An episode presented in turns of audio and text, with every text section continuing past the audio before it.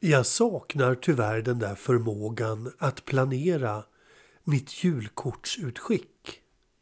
Så om du nu inte fått något julkort från mig i din brevlåda så får detta kåseri bli både julkort, nyårskort samt gratulationskort från mig till dig som lyssnar. För alla gamla julkort som jag har fått genom åren, de har jag samlat och har full kontroll över att de någonstans djupt inne i ett förråd ligger i en dammig flyttkartong. Det är verkligen synd och skam, men tyvärr så tenderar dessa årliga nedskrivna hälsningar att bli just bortglömda och dammsamlare. Min mor hade lådor med brev och kort från över 30 år tillbaka. Och i just dessa plåtlådor så tillbringade jag en del ledig tid att läsa hälsningar från vår släkt. Men i dessa samlingar fanns bara de harmlösa breven och korten. De jobbiga breven från hennes far och annan inte så fullt trevlig korrespondens, den brändes upp av henne hemma i vår diskho. Ibland trodde jag att köket hade fattat eld när lågorna slickade köksluckorna. Men mamma som stod bredvid med en cigarett i mungipan och med papiljotter i håret lugnade mig snabbt.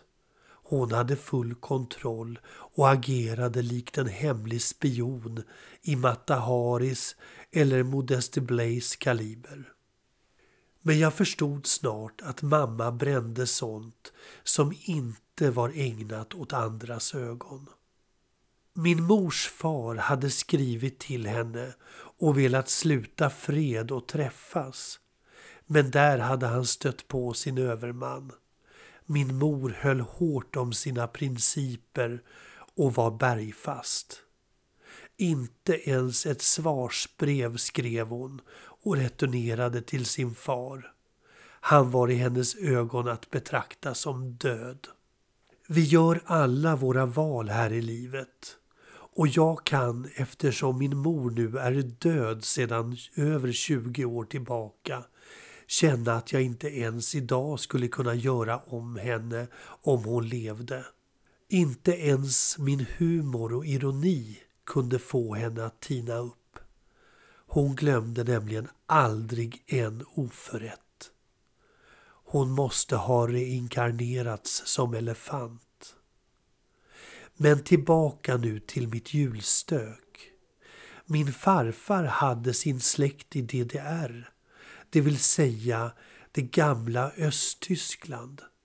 Och i hans hemtrakter så äts det ett bakverk som skulle göra österrikaren Ernst Kirchsteiger grön av avund, nämligen en julstolle.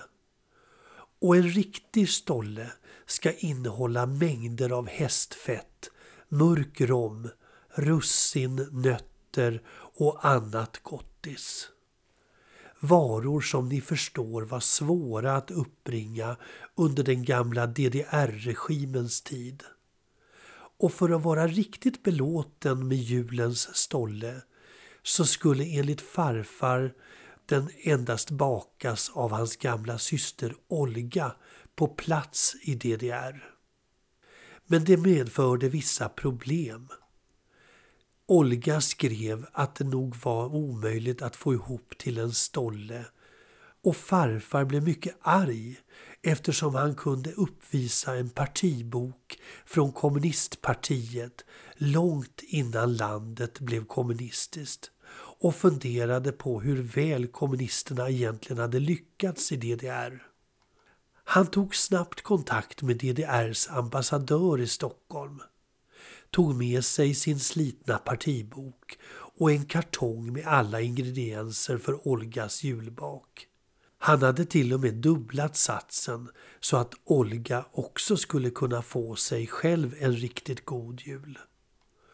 Ambassadören tog emot och farfar anförde sin problematik kring stollebaket och den östtyska varubristen. Detta kamrat, sa han till den oförstående och förnärmade ambassadören, är ett stort misslyckande för kommunistpartiet.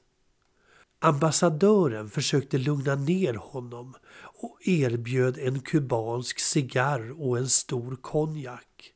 De båda herrarna pratade lite både om det ena och det andra och när farfar skulle gå så blev kartongen kvar på ambassaden i Stockholm och dök nästa vecka upp i diplomatposten i Östberlin.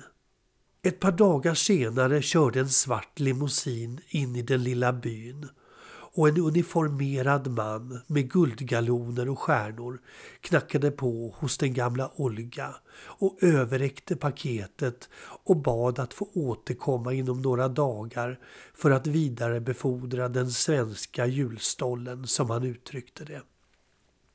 Och mycket riktigt så ringde det ett par dagar före jul på dörren i Bredäng.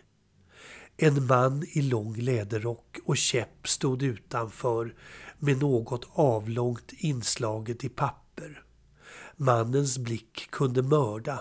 Han var som en karbonkopia på de kalla krigets spioner och farfar som såg honom genom dörrögat tog sin egen käpp som beväpning innan han öppnade. God kväll, sa mannen på tyska och höll fram paketet till farfar. Ambassadören önskar er en riktigt god jul. Och så slog han ihop sina klackar. När jag några år senare gick ur gymnasiet så blev jag kontaktad av ett institut i Stockholm med solklar koppling till DDR. Jag öppnade brevet och läste. Vi vill på detta vis erbjuda er att komma till oss och studera på universitetet i Dresden. Kostnadsfritt förstås. Men ja, jag gjorde som mamma. Jag brände brevet från DDR. Jag hade nämligen hittat en butik i Stockholm som sålde väldigt god hembakad stolle även till oss utan partibok.